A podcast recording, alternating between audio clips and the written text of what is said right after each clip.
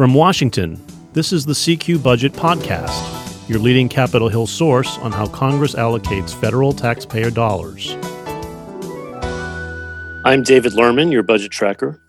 And I'm Jennifer Shutt, budget and appropriations reporter.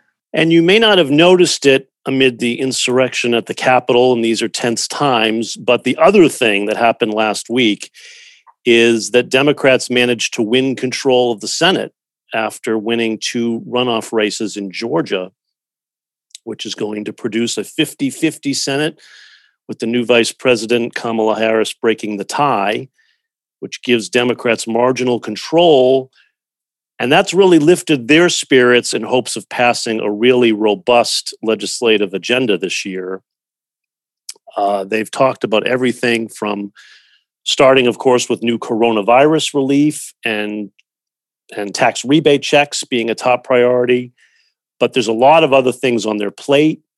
They're talking about infrastructure spending, clean energy spending, uh, canceling student debt, expanding the Obama administration's health care law, maybe tax increases on corporations and the wealthy, and a lot more. And making all that happen in a 50 50 Senate is no easy task. And that's why you're going to be hearing a lot now about a procedural tool known as budget reconciliation.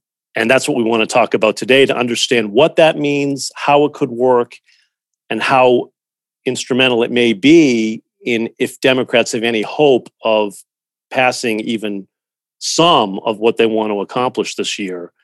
So Jen, walk us through a little bit. What, what exactly is reconciliation?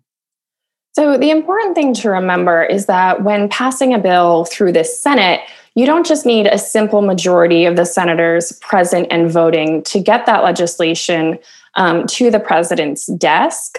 You need at least 60 senators to agree to move through procedural motions known as cloture in order to formally begin debating the legislation and then move on to that simple majority approval vote. And so, even though Democrats will technically have the majority in the Senate, once the two new Georgia senators are sworn in, they won't be able to do big, sweeping legislative packages over there unless they get at least 10 Republican senators on board to move through those cloture votes. And so, one way around that is what's known as budget reconciliation. And budget reconciliation allows them to do sort of three big things in the Senate. The first is that they get around that 60 vote procedural motion. Um, so essentially, there's no legislative filibuster when you approve legislation through budget reconciliation.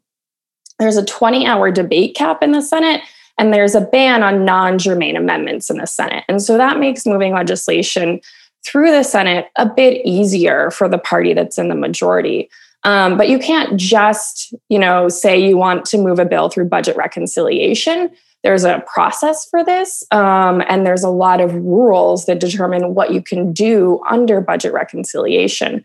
And so the first thing that we expect to see from the Democratic House and the Democratic Senate is that they are most likely going to do a fiscal year 2021 budget resolution that has reconciliation instructions for their first legislative process under the budget reconciliation maneuvers. And so we're probably going to see that pretty early on. Um, and then once the House and Senate approve the same budget resolution with the same reconciliation instructions, that sends those instructions to authorizing committees, which then sort of report that legislation, if it's multiple bills, to the budget committees. And then the budget committees combine it into one omnibus uh, reconciliation package that then goes to the floor.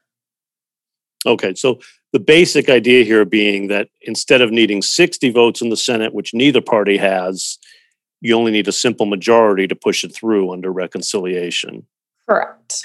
Um, but even that comes with a lot of strings attached. It doesn't. There's no guarantee here that that that alone is going to work. And first of all, even to get the reconciliation instructions, Congress has to adopt a budget resolution. That's no easy feat alone, right? That They've had years without a budget resolution.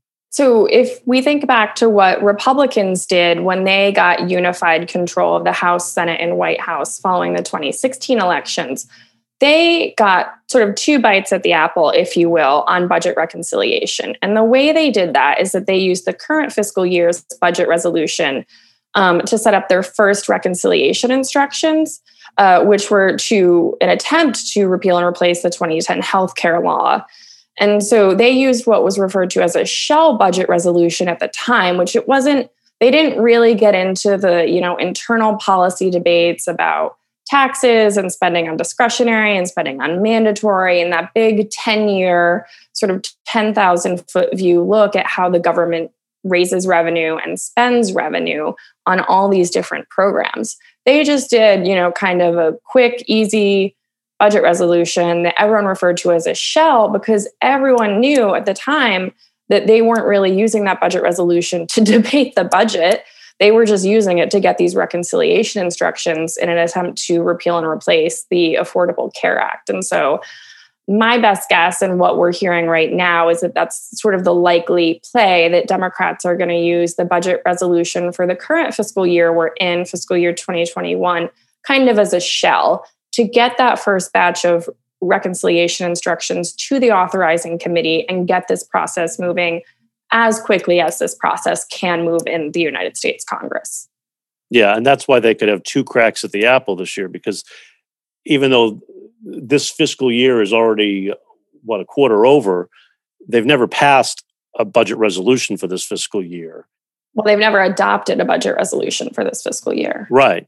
So they could they could still pass that and do one for the next fiscal year at the same time almost or consecutively which gives them two resolutions to work with to put reconciliation in to push to push some programs through yeah and the important thing that we should just remind people about the budget resolution is that it's not a bill it does not get signed into law and so this is Congress's tax and spending blueprint, essentially.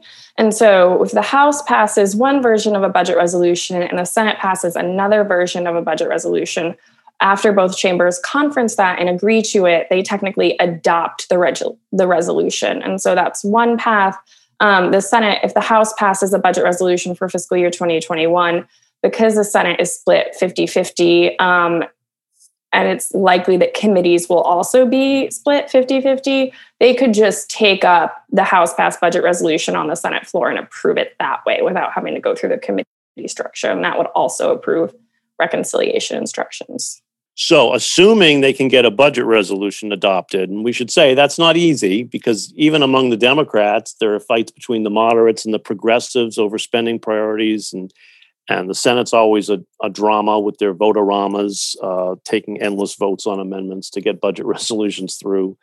Um, but assuming they did all that, they could put in reconciliation instructions and avoid the Senate filibuster, and they would only need to pass something with a simple majority vote, which me, but it does there are strings attached first of all it has to be a budget related item but there are there there is much in the democratic agenda that you could see being eligible for reconciliation, right? I mean, if they want to do major infrastructure spending, that's a budget item. If they want to expand the healthcare law, that's a budget item. It has spending repercussions uh, with healthcare subsidies. Uh, if they want to do clean energy, if they want to cancel student debt, those are all budget related items, but they could still have drawbacks, right? Yeah, and so there's a lot of strings attached when lawmakers use the budget reconciliation process to approve legislation like this. Um, so there's three broad areas that the legislation can fall under, and they're pretty simple. One is spending, one is revenue, one is the debt limit. Not particularly complicated. Um, but where things do get complicated, as they usually do, is in the United States Senate. And so the Senate has something that they refer to as the Byrd Rule. Uh, this has been around since the 1980s, and it sets sort of six parameters for what reconciliation instructions and reconciliation bills uh, need to do in order to be approved across the floor. Um, and so there's four of those categories are considered um, kind of like the big ones. Uh, one is that you can't touch Social Security through reconciliation. You're not allowed to do it.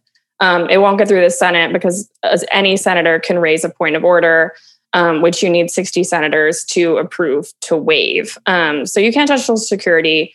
Um, and point of order can also be raised if there's incidental changes to spending or revenue. Um, if it increases the deficit after the 10 year budget resolution, that could also get kicked out. Um, and then if there's any policy that's outside the purview of the committee or committees that got reconciliation instructions, that can also set you up for problems in the Senate under the Byrd rule. And so you can't just do whatever you want with budget reconciliation because of the parameters in the Senate that kind of set very clear categories for what these bills have to do. Right. Um, so they, it comes with a lot of uh, caveats attached. But we should say, I mean, both parties have used reconciliation effectively in recent years. We saw the Democrats use it successfully to pass the Obama administration's big healthcare law in 2010.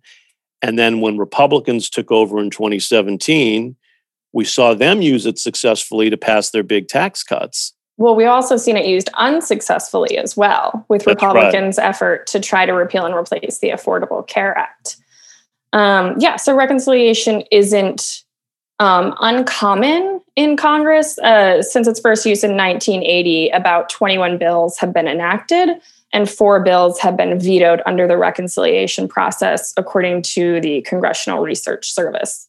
So it's you know it's something they use frequently. It's something that both parties are sort of well versed in um, in terms of the parameters. And so I think right now it's just it's going to be um, up to Democratic leaders in the House, the Senate, and the Biden administration to determine exactly what they want to do with this first set of reconciliation instructions um, you know, you sort of have to know what bills you want coming out of these authorizing committees before you write the reconciliation instructions. It's one of those examples where Congress actually kind of needs to put the cart before the horse um, in order for the process to run smoothly. And so that's something, those conversations are already under, well underway um, between the Hill and the Biden administration and so you have kind of, you know, top staff in the leadership offices and the budget committees um, trying to figure out exactly what they want this first package to be.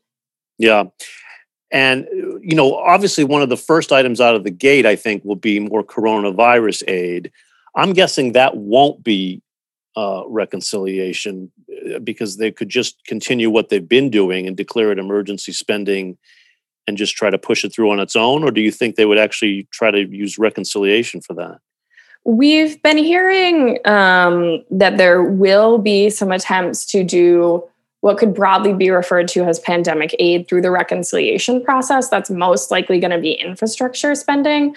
But one of the really important points to remember about the reconciliation process is that most budget experts believe you cannot use it for discretionary spending. And so, if you look at the previous pandemic aid packages, um, certain elements of pandemic aid would most likely fall in the discretionary category as opposed to the mandatory category.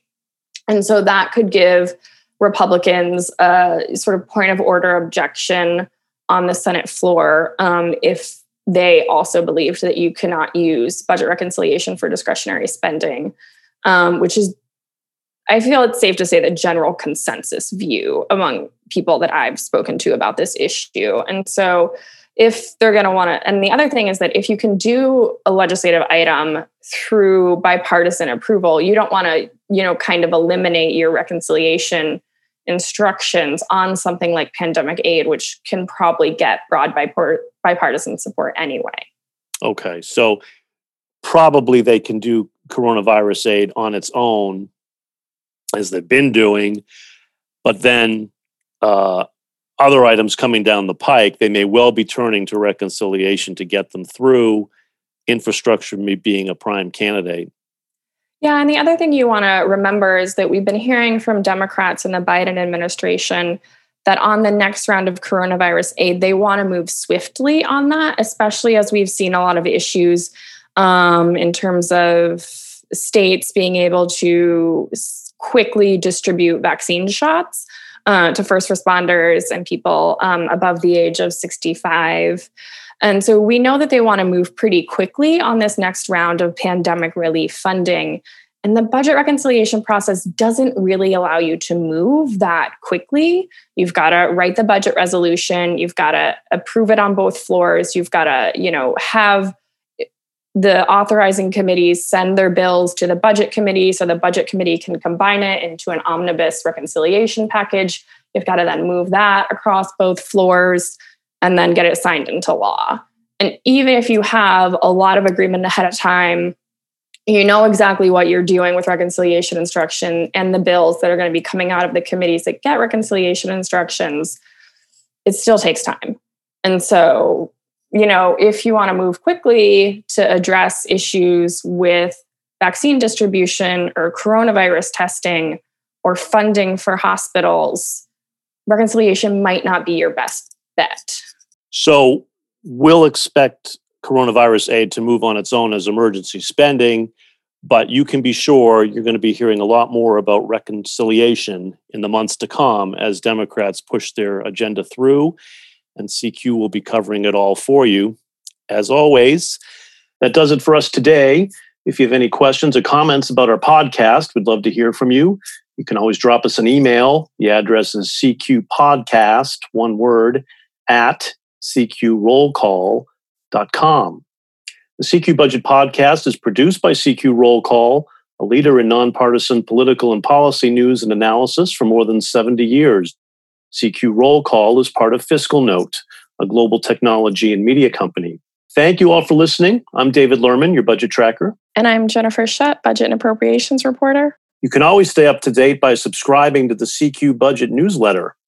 Sure to subscribe to this podcast. You can find us on Apple, Spotify, Stitcher, NPR One, or just Google the phrase CQ Budget Podcast.